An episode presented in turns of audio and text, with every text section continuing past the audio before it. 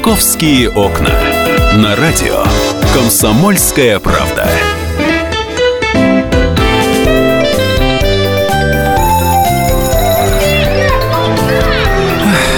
Дорогая школа.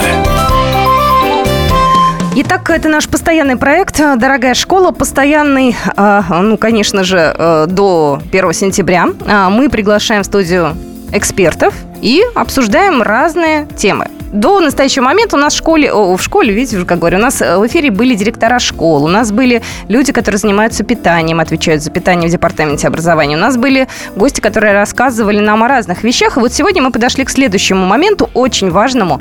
Мы сегодня пригласили студию Михаила Зотова, детского и подросткового психолога. Мы поговорим о том, как детей нужно готовить э, к началу учебного года, а, как нужно с ними общаться, какие проблемы у них могут возникать и э, в процессе обучения, и в процессе взаимоотношений уже с одноклассниками э, весь школьный год. Э, Михаил, здравствуйте. Добрый день. Вот не знаю даже с кого начать, с первоклашек ли, со старшей ли школы. Э, как вот детей вообще настроить на учебный год? Давайте начнем с банальных вещей, да, потому что многие вот сейчас в каком-то приподнятом настроении, да, выбирают формат, я в этом пойду, в этом пойду. Эйфория проходит, потом через неделю начинается, ну уж извините, депрессия, не депрессия, но некое, наверное, такое вот понимание неизбежности вот этого учебного года. Как их настроить на то, чтобы они дальше себя чувствовали комфортно? Да, действительно, тема очень глубокая глубокая, очень масштабная, э, и мы можем очень много об этом говорить. И вы э, сейчас взяли очень глубокую проблему, заключающуюся в том, что каждый ребенок в каждом возрасте встречается со своими проблемами при походе в школу. И еще что вы замечательно отметили, что вообще-то э, переживания начинаются иногда у школьников еще до того, как они идут в школу. Потому что э, некоторые дети не хотят идти в школу. Я думаю, что большинство детей все-таки не хочет идти в школу. Для них это, ну, понятная неизбежность такая, с которой да, надо свыкнуться. Да. Но мы тоже, извините, после отпуска не хотим выходить на работу. Взрослые это правда, люди. это правда, потому что э, для того, чтобы почувствовать себя отдохнувшим, нужно совершить определенный ряд действий. Так как и здесь. Это удивительная вещь, что есть что-то, что необходимо соблюдать. Знаете, как правила игры, как соблюдение расписания, как, знаете, правила пользования лифтом. Здесь тоже некоторые вещи должны быть как инструкция по применению, в хорошем смысле слова. Например, если бы мы берем первоклашку, да, угу. то, соответственно, первоклассника нужно готовить. Рассказывать ему про школу, про то, как там будет, что там будут другие дети, что там будет учительница, что у него будут отношения с друзьями ну, с учителями, там, с, со сверстниками, и что он там будет делать. Да? Его готовить надо, психологически готовить. Ну и плюс, естественно, готовить для того, что как он там будет реализовываться, что от него будет требоваться. И самое интересное, что даже вся эта подготовка, она теоретическая когда он в это во все погружается, у него из головы многое выветривается. И, кстати, я, э, насколько вот помню даже по своей дочери, многие психологические проблемы мешают даже самым талантливым детям, которые умеют читать, писать, у которых фантастические совершенно данные, нормально учиться. Да, вы правы. И здесь, смотрите, замечательный треугольник появляется. Учительница, родители, школьник. И родители, в хорошем смысле слова, должны заметить, что происходит на первых этапах, ну, на в первых неделях э, пребывания школьника э, внутри школы. Что с ним происходит? Радуется ли он? Удивляется ли он? Обижается ли он? Что с ним случилось? Да? Как он прожил первый этап похода? А еще самое интересное, что для того, чтобы школьник хорошо вписался э, в новый учебный год, его нужно готовить заранее. Вообще-то, по-хорошему, э, любого школьника, начиная от первого класса до одиннадцатого класса, ему за две недели до того, как он пойдет в школу, нужно начать э, жить режимом школьным. Вставать, как будто как идешь в школу. Готовить себя, как будто ты идешь в школу. То есть заранее настраивать физиологически, биологически, психологически на поход в школу. Интересно, как с подростком этот вопрос решить? Потому Очень что сложно. стоит перед Конечно, тобой такой 15-летний да. кабанчик. И, ты, ты, да, и вы ему говорите, сынок, надо бы спать уже ложиться. Какой спать, мама, ты о чем? Да, да, да конечно. Это правда. Да. И как с ними договориться? Если мне удалось, что называется, с малых ногтей, то есть первого класса создать пространство, где он режи- живет в режиме, мы забыли опять об этом замечательной вещи. Ведь э, в советское время было такое понятие расписание ребенка. Распорядок дня. Распорядок дня. Было есть, такое. в пионерском лагере. Подъем флага, извините меня, утренняя линейка. И это не смешно, это правда, это так должно быть. Я прошу молодых родителей, у которых дети еще не пошли в школу, формировать у него в голове учет расписания своего дня. У него на стене должен быть висеть распорядок дня. А вот думаю, как быть родителем, если родители сами, ну не то чтобы раздолбай, конечно, но бывают такие родители, которые говорят, да, мы ложимся в 11-12, и он с нами тоже ложится, у нас такая демократия в семье. Ну тогда мы не будем тогда взывать к нему за то, что он потом это будет делать, понимаете? Вот тоже вот такая ловушка. А Мне важно, чтобы он делал так, как это принято, но я позволяю себе делать так, как я хочу. Но тогда мы создаем очень неприятную э, вещь для ребенка, для подростка. Это называется формирование двойной морали. Так, это получается, одним можно, другим нельзя. А тогда почему вам можно, а почему я не могу? Это очень сложный и очень конфликтный момент. Номер нашего эфирного телефона 8 800 200 ровно 9702. Вы тоже можете позвонить в нашем разговоре, поучаствовать. И э, давайте начнем с малышей. Э, им нужно объяснять, их нужно готовить. Э, как быть, если вы понимаете, что э, у ребенка э, есть проблемы? Как это увидеть, как это почувствовать родителю? Одно дело, если ребенок э, такой, знаете, душа на распашку, у него эмоции все на лицо, он там, не знаю, всем показывает, что ему плохо. Такие дети бывают. Бывают дети, которые не показывают, что им плохо. Чисто внешне они выглядят абсолютно нормальными, но в душе у них может твориться совершеннейший э, кошмар. Как это увидеть? Вот вы очень точно описали, собственно говоря, что и нужно наблюдать. Это вот просто и перечислили это. Смотрите, если э, школьник прибегает домой радостный и рассказывает, мама, папа, ты представляешь, а у меня вот сегодня, а мы вот там, а я вот здесь. Ну, понятно, что у него все в порядке. А если он приходит из школы, молчит, не разговаривает, не И- вступает в общение. А если он говорит, мне все хорошо, меня все нормально. Вот опять же, спасибо, что вы об этом говорите. Если он говорит, а, опустив глаза, а, немножко смущаясь, все в порядке, ну нормально, но я замечаю, что ненормально, но мы-то взрослые, мы можем отличить слово «да, у меня все хорошо» или «ну да, у меня все хорошо». Но это я могу отличить, и тогда я пойду к психологу, скажу, ребят, что там происходит? Почему он вот так вот отвечает мне на то, что все хорошо в школе? Но я не верю, знаете, как по Станиславскому, я не верю, что все хорошо, там что-то происходит. Расскажите мне, пожалуйста, что с моим сыном, что с моей дочерью? Я, насколько знаю, в школах есть психологические службы. Ну, по крайней мере, некоторое время назад это было таким обязательным э, моментом существования современной школы. Где-то э, школы подошли ответственно, у них действительно сильные психологические службы, где-то психолог формальный. Э, Насколько необходимо обращаться с такой проблемой к школьному психологу родителям? Ну, это первое, к чему нужно обратиться, к школьному психологу, потому что он является частью этой среды. Он вообще-то находится в этой среде. И уж он-то точно должен знать, понимать, что происходит. Подойти к учительнице, спросить, как Сереженька, как там Леночка, что происходит? Вот мне тут родители приходили, спрашивали, что у вас там, как он, адаптировался, не адаптировался, что у них там между сверстниками, или он сам не успевает и от этого очень страдает. Что? И психолог должен понять, продиагностировать ситуацию и дать очень ясный ответ происходящего со школьником. Номер нашего эфирного телефона, еще раз напомню, 8 800 200 ровно 9702. Чем а, школьный психолог отличается от просто психолога?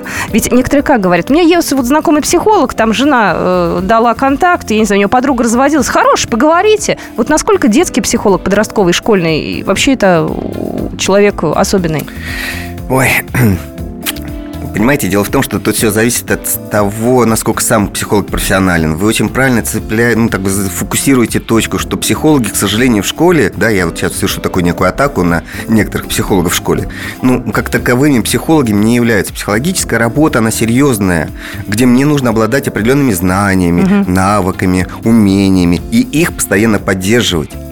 А если моя задача прийти протестировать, дать ему нарисуй мне картинку несуществующего животного, я расскажу, что с тобой происходит, этого недостаточно. Это формальность? Это некая формальность. Ну да, вот смотрите, у вас э, девочка нарисовала, у нее одни углы и все красного цвета. А мама такая, еще и что? Ну, вы знаете, что-то много агрессии накопилось у вашей дочки.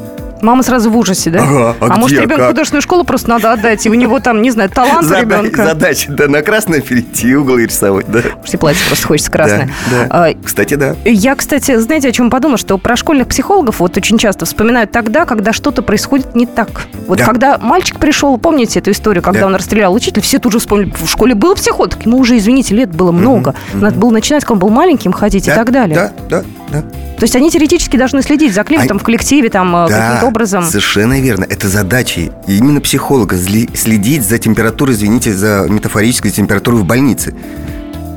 Да, в общем, проблема большая. Мы обязательно поговорим с нашим гостем. Я напоминаю, что сегодня на студии э, Михаил Зотов, детский подростковый психолог. Поговорим э, о проблемах подростков, потому что с ними все сложнее.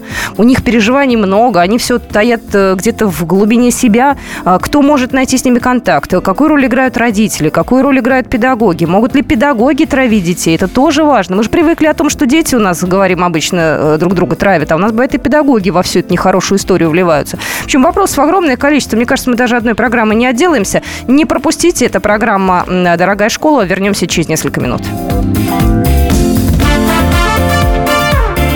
«Московские окна».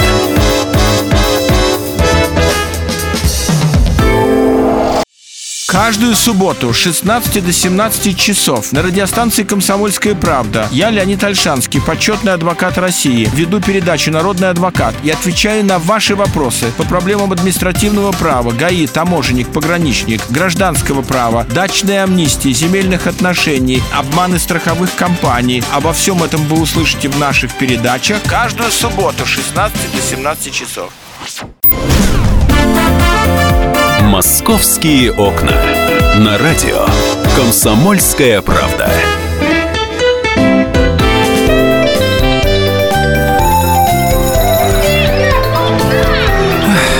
Дорогая школа. А, итак, мы продолжаем наш проект «Дорогая школа». Я напоминаю, что в нем мы обсуждаем разные околошкольные проблемы. И вот сегодня мы с Михаилом Зотовым разбираем а, проблемы психологические. У нас сегодня в гостях детский подростковый психолог. Мы с э, малышами разобрались. Детей нужно готовить до первого класса. Обязательно следить внимательно за ними в первом классе. А, я думаю, что потом уже к средней школе можно чуть-чуть выдохнуть. Я права в своих вот заключениях? Да, если, опять же, я э, замечаю, что э, мой ребенок спокойно живет в пространстве школы, что его ничего э, не фрустрирует, не раздражает, не приводит к каким-то странным спадам эмоциональным, то да, то он, он успешен. И при этом, что очень важно, ведь э, от того, насколько какие у меня и насколько и на какие у меня отношения с ребенком, тем честнее и яснее мне ситуация. Ведь очень э, часто э, родители жалуются на то, что э, школьник ничего не рассказывает, он закрыт, он ничего не говорит, он, что там происходит, я не знаю. То есть родители сами не способны распознать происходящее с со школьников, что у него в школе. И тут можно говорить о том, что где-то доверие в отношениях между родителем и ребенком потеряно, к сожалению. Можно ли э, вот эту вот связь вернуть, когда ребенку уже 11, 12, 13 лет? Ой, да, это, ее. это правда очень сложный момент, потому что к этому времени, если доверия и уважения в, э, в отношениях нету, то ребенок, вот то, что мы говорим, становится агрессивным, злом, злым в подростковом периоде. Они начинают быть немножко ожесточенными, яростными в своих требованиях, агрессивными в своих поступках. Но тогда я где-то, мы где-то друг друга потеряли. То есть, если у ребенка какие-то внешние проявления, да, не может быть не очень... да. Значит, да. нужно искать проблему в себе. В первую очередь, да. И, и начинать задумываться о том, кому я могу обратиться, чтобы нам наладить заново или вернуть те отношения, которые были. Допустим, я приняла э, решение пойти к психологу, да, ребенку, к примеру, ну, я абстрактного ребенка mm-hmm. сейчас беру, 12 лет, я понимаю, что на что-то не так, я понимаю, что он начал грубить, хамить и вести mm-hmm. себя неадекватно. Как мне его заставить? Он скажет, я не пойду с тобой, мам, я не хочу, ты для меня не авторитет, и папа тоже не пойду. Как с ним найти общий язык? Как договориться? Как исправить ситуацию, чтобы потом окончательно его не потерять 16 лет? Да, это очень сложный, правда, момент. Почему? Потому что уже заставить, смотрите, вы замечательную вещь сказали, заставить его. Его уже в этот момент очень, правда, трудно заставить, потому что он уже так далек от меня, он уже ко мне никак не приближает и не хочет приближаться. Но тогда я буду думать о том, где же я что сделал, что мы отдалились. И здесь необходимо делать очень э, хорошие, активные действия, потому что открыто говорить, ты знаешь, прости, видимо, я где-то тебя потерял. Я. Да, признаться в том, что я потерял ее, его. И я хочу вернуть наши отношения. Говорить открыто о потере отношений – мне нужны. Я хочу, чтобы наши отношения с тобой вернулись. Поэтому психолог будет приходить к нам, и мы будем здесь вместе с тобой в этой комнате вместе встречаться и восстанавливать наши потерянные отношения. Еще важный момент – это э, сообщить, э, или, по крайней мере, если узнают одноклассники. Ну, дети в этом плане достаточно жестокие. Да. Подростки особенно, да, если они узнают, что у Сидорова там мама с психологом общается и с Сидоровым, о, начнется абсолютная травля, не травля, но, по крайней мере, будут троллить в коллективе. Ну, да. Бывает да. также да, такое? бывает да? такое. Ты псих Псих, да, ненормально. Психолог, Да, значит, псих, да. да. И вы знаете, слава богу, э, это этого становится все меньше. За счет работы психолога в школе, за счет э, постоянной трансляции о том, что есть психологические проблемы, которые решает только профессионал, а профессионал это психолог. Этого становится все меньше. И уже родители сами начинают э, обращаться к психологам и открыто об этом говорить и не стесняться о том, что нам нужен специалист. Его можно называть консультантом. Можно слово психолог спрятать под, консуль- под консультацией того специалиста, который э, умеет работать с конфликтными ситуациями. Консультант по конфликтным ситуациям. Ну, в общем, вполне нормальная формулировка. Ребенка это не да, пугает. Да, да, этого не пугает, да. Мы как-то сконцентрировались на детях с проблемами. А, Есть же дети очень успешные. У нас сейчас родители э, где-то, может быть, себя реализуют, да, они их нагружают. Иногда дети сами нагружаются. У них, естественно, обычная школа есть. Хочется еще и спортом заниматься, желательно еще и музыкой. И если еще рисовать будешь, а, кстати, еще английский надо, а у, а у Петровых-то китайский ребенок учит. Дети э, очень бывают перегружены. А если на них еще э, вот это вот ЕГЭ давит и все экзамены, у них э, наверняка бывает какая-то вот э, очень большая эмоциональная перегрузка. С этим как быть? Да, действительно, перегрузка обязательно будет. И здесь очень важно понимать э, родителям, что перегрузка наступает после определенного момента. Вот сейчас, пока мы все отдохнувшие, у нас много сил, мы все в силе. И обратите внимание, что после октября уже нужно замечать, насколько он уставший. Как, когда он ложится, ложится ли он или он падает, приходит, да? В каком он настроении. Действительно, будет эмоциональный спад обязательно при высокой нагрузке, которая сейчас ложится на детей. Нужно следить в за моментом спада. Он неизбежен. Родители, дорогие, не думайте, что ваш ребенок от начала учебного года до конца учебного года проживет в одном режиме. Нет, спады будут обязательно. Их нужно отмечать, замечать, подхватывать, помогать и реабилитировать.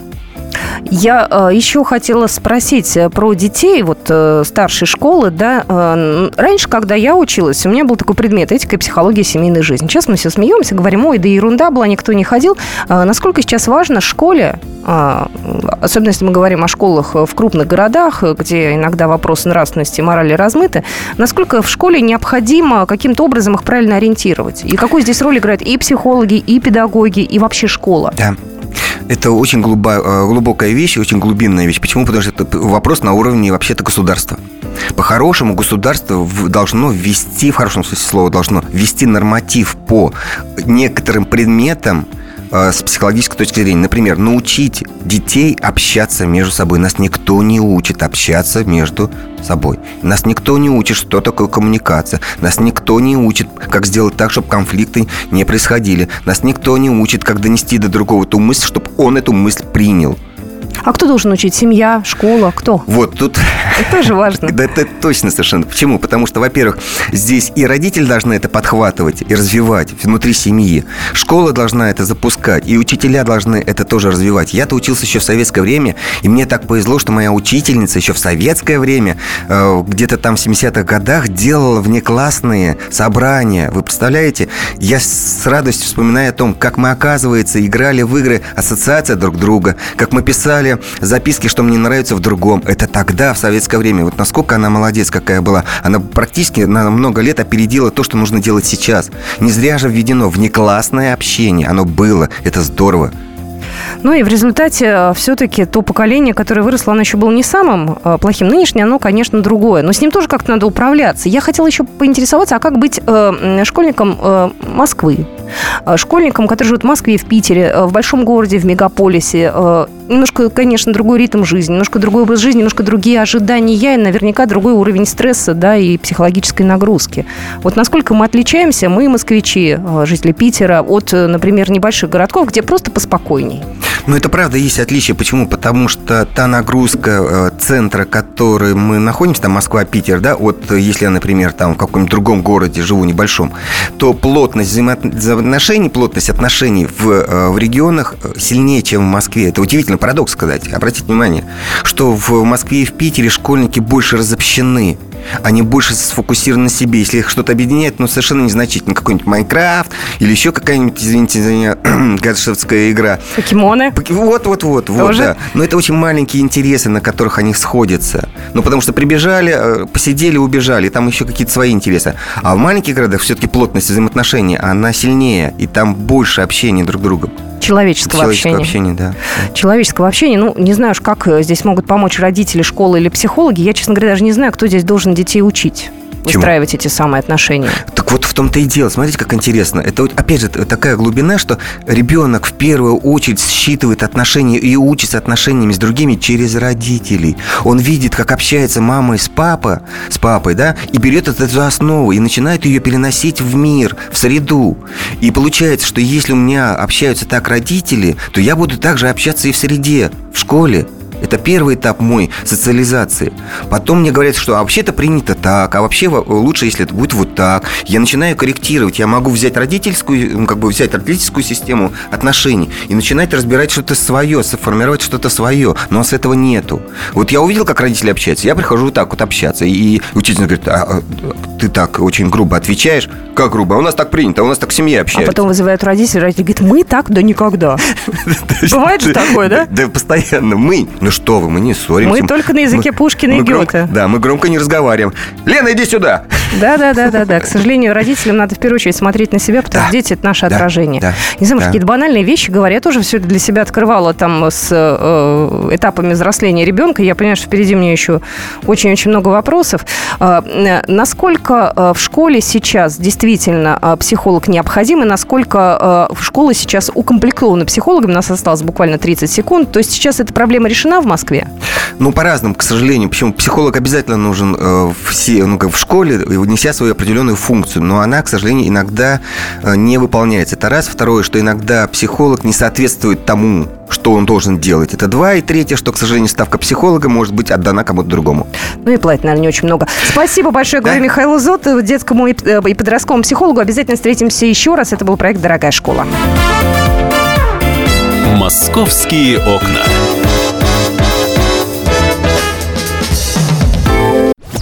Его ждут всю неделю. На него строят планы. Его наступлению радуются. Утро выходного дня на радио «Комсомольская правда». Итоги недели и оперативные новости в прямом эфире. Включайте нас по выходным с 8 утра по московскому времени.